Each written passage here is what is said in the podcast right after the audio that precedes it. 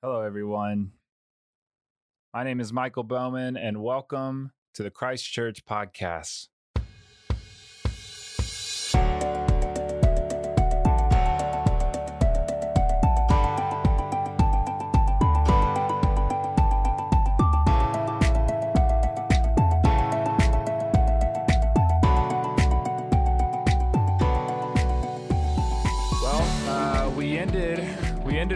Episode by sharing with you kind of the route that our podcast is taking for the foreseeable future, and by foreseeable, I really do mean for as far ahead as I can see down the podcasty road that we are on together.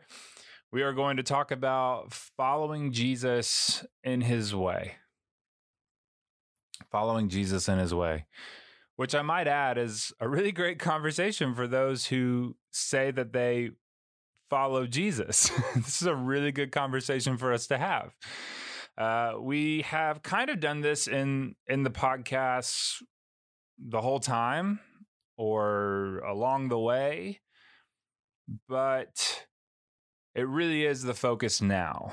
And before we get into some of the ways in which we follow Jesus, some of the some well, you know, traditionally speaking, some of the disciplines that we can apply, we can also use the term some of the practices of following Jesus. Um, before we get into all of that, I want to lay out what I and others for that matter, but since I'm the voice that you are listening to, I'll speak for myself. Um, I want to lay out part of what I think it means to be a disciple of Jesus. And really, a point that I should make now uh, is that instead of the word disciple, I really like the word apprentice. Nothing against disciple. Disciple's a great word. Yes, it's in the Bible. I know, I know, I know. But you should know that I'm going to be more than likely using the word apprentice more than the word disciple. And of course, I essentially mean the same thing. Okay, okay, just wanted to get that out of the way. But what does it mean to be an apprentice of Jesus? Well, uh, it means a few things. And to start with, I, I want to give a warning before I say what it means. And apparently, you know, thinking about it, apparently I like giving warnings on here. Um, but if you, here's the warning if you want to be an apprentice of Jesus, you should know that it will, that it must, that it should, or that it just could completely change the way in which you live your life. And I'm going to go back to that word. It probably should completely change the way you live your life it will mean becoming who you are. Like who you really are. Being, being an apprentice of Jesus is not a matter of asking ourselves throughout our days, what would Jesus do? Though, hey, I like the bracelets too. You know, I, I thought that was cool. But it's not a matter of asking ourselves throughout our days, what would Jesus do? Instead, it requires a, a deeper question, a different question. The question really that we should be asking ourselves is what would Jesus do if Jesus were me? To say it another way, how would Jesus live my life if Jesus were me? With my gender, living in my century, living in my place and time with my family and my friends and my job, how would Jesus live my life if Jesus were me? And see, this will mean giving up your way of living. Being an apprentice of Jesus means that you are giving up your way of living and taking on the way of Jesus instead. Jesus then must become our rabbi, our teacher. Of course, Lord and Savior, yes, but he must become our rabbi, and we must truly become his apprentice. The gospel authors give us brief pictures into how the, the 12, the 12 disciples start following Jesus. In Matthew's gospel, we get glimpses into these moments where Jesus simply comes alongside, whether it be Simon Peter, Andrew, James, John, Levi, aka Matthew, and, and invites them to, quote, follow him. John's gospel is a little more detailed in his account of how this happened. But again, we see Jesus offering the same invitation follow me. Now, if you've been in church at all, those two words I mean, have to sound familiar to you. Follow me. Uh, but let's get our minds around this. In, in the Jewish tradition, which is, by the way, the same tradition that Jesus was a part of, there were such things as rabbis who were teachers, specifically teachers of their way of following the Torah. The Torah. This is their way of living. This is their way of living this stuff out. And rabbis had, in the Hebrew, we call them Talmidim.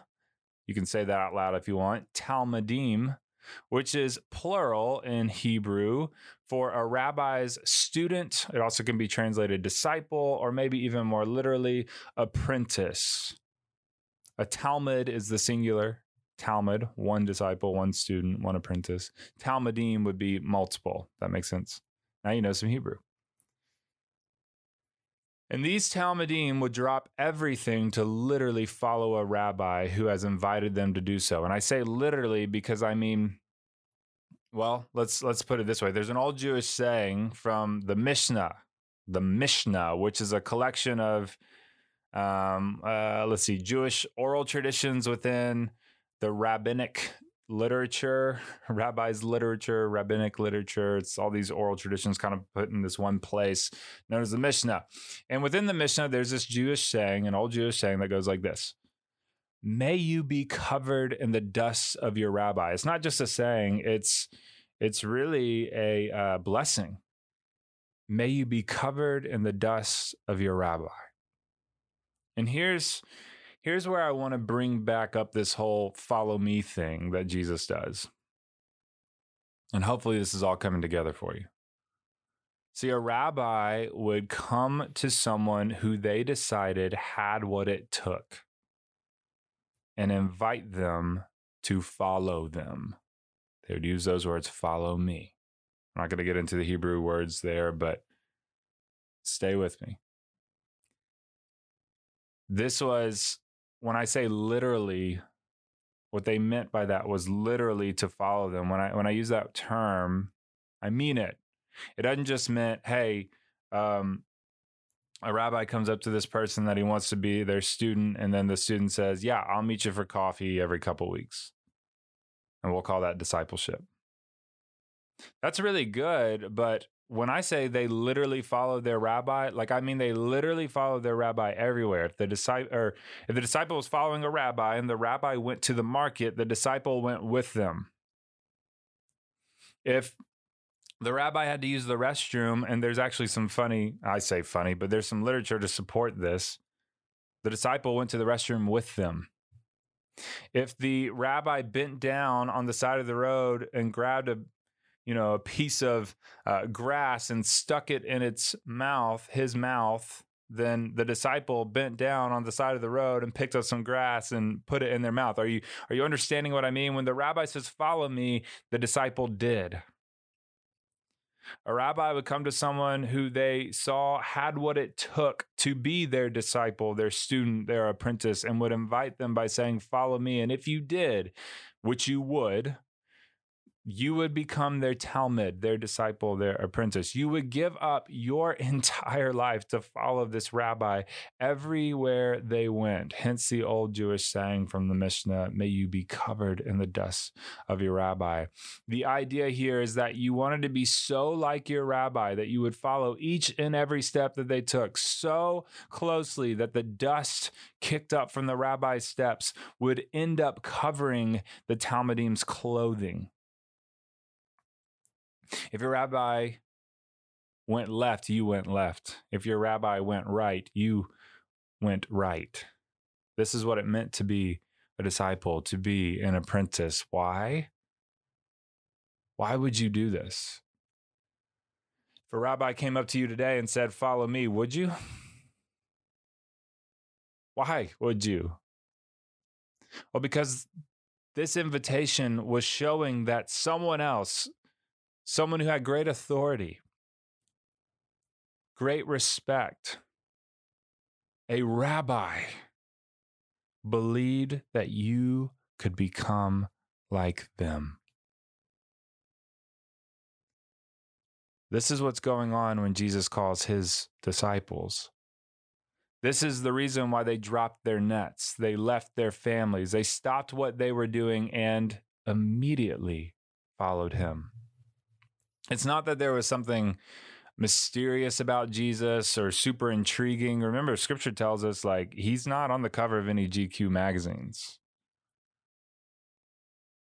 He's not gaining anyone's attention. This is a poor man from a nobody town. That's not what it was. It's not that they looked up and Jesus was this like alluring figure. Nope. It's because he was a rabbi and he was choosing you.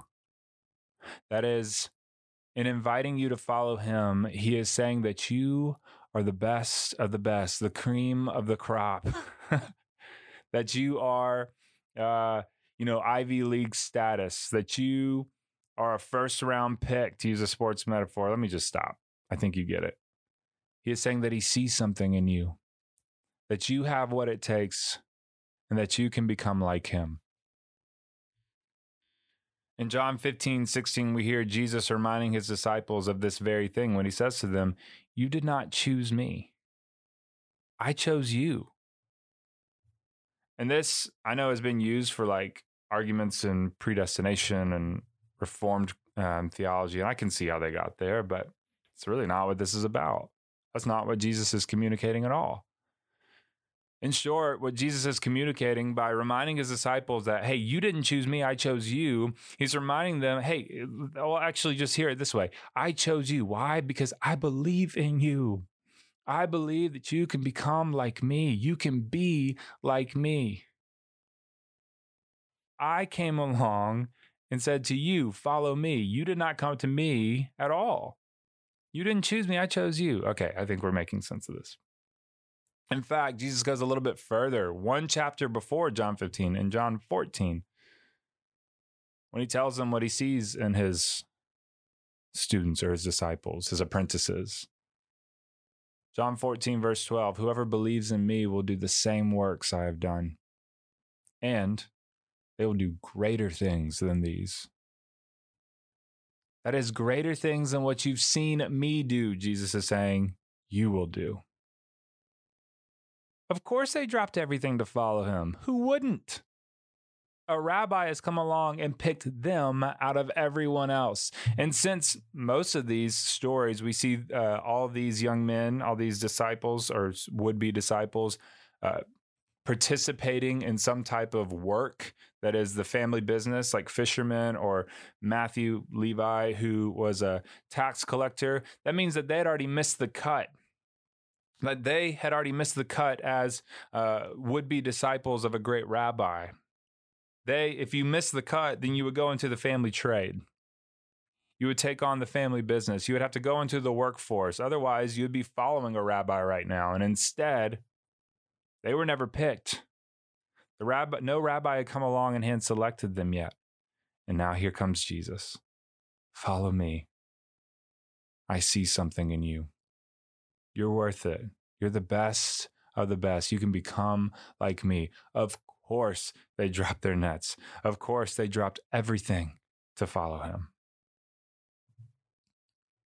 In our apprenticeship to Jesus, there are really three primary ways in which we live it out.